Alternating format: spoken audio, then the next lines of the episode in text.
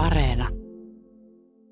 Moni luontoa kamerallaan dokumentoiva haluaa välillä kuvinsa toisenlaista perspektiiviä, sen tavanomaisen sijaan. Tavanomaisella en mitenkään halua vähätellä omia saati kenenkään toisen ottamia luontokuvia.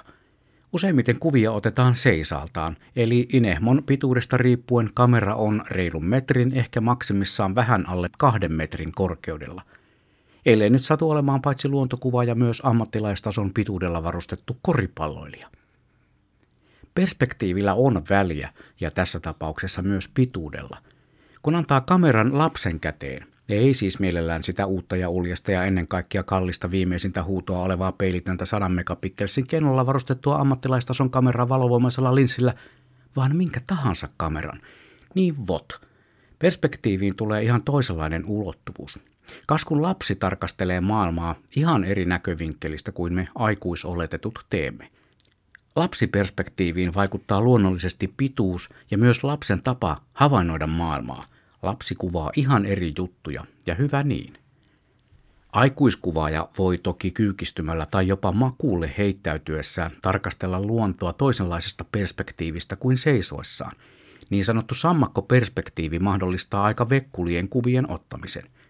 Kesäisellä niityllä, ruohon keskellä kukkien alla makoillessaan satunnainen luontokuvaaja voi todeta, kuinka erinomaisen nastaa onkaan tarkkailla ympärillä leijalevia perhosia, ja niistä voi saada huomattavan erilaisia kuvia kuin seisaaltaan, ylhäältä alaspäin kuvattaessa. Lintuperspektiivi onkin jo hieman vaikeampi toteuttaa. Ainahan sitä voi vierailla lintutornissa tai jossain muussa korkeammassa paikassa kiivetä vaikka puuhun – mutta liikkuminen ja kuvauskohteen valinta on tällä metodilla varsin rajallista. Onneksi teknologinen kehitys on tuonut tarjolle uusia innovaatioita, mitä tulee lintuperspektiivin saavuttamiseen kuvaushommissa. Nokkelimmat, pokkelimmat ja oivalsivatkin, että Blumis puhuu varmaan seuraavaksi droneista, kuvauskoptereista siis. Itse hankin sellaisen jo vuosia sitten ja nyt on menossa jo kolmas erilainen räpätin, aina vain kehittyneempi laite ja lintuperspektiivi kuvaaminen on joka kerta helpottunut. Lentävät kamerat ovat entistä parempia, akkujen kesto on moninkertaistunut ja automaatio helpottanut itse suoritetta valtavasti. Ensimmäinen kopukkani putosi kerran taivaalta sadasta metristä jäälle, toisen lensin perä edellä puuhun, mutta kolmas on vielä ihan ehjä. Vielä.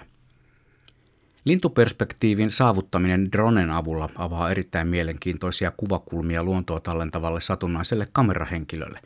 Paitsi että pääsee korkeammalle ja paikkoihin, joihin ei esimerkiksi kävellen uskalla mennä, voi myös ottaa kuvan suoraan alaspäin vaikkapa metsän yläpuolelta.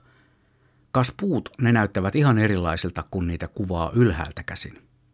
Kopterikuvauksessa täytyy luonnollisesti huomioida muut luonnossa ja muutenkin ympärillä liikkuvat, niin ihmiset kuin eläimet. Ketään ei saa häiritä eikä aiheuttaa vaaraa. Sen luulisi olevan kaikille itsestään selvää myös maanpinnalta kuvattaessa. Niin luulisi. Dronella kuvaavan inehmon tulee nykyään rekisteröityä ja suorittaa verkkokurssi hyväksytysti. Silloin ainakin periaatteellisella tasolla on hallussa kaikki se tieto, mitä lintuperspektiivin turvalliseen saavuttamiseen tarvitaan – itse suoritin luonnollisesti verkkokurssin ennen kuluvan vuoden ensimmäistä lentoa ja nykyään toimiessani ilma-aluksen päällikkönä pidän huolen, ettei mitään saati ketään häiritä, koska se on mun luonto.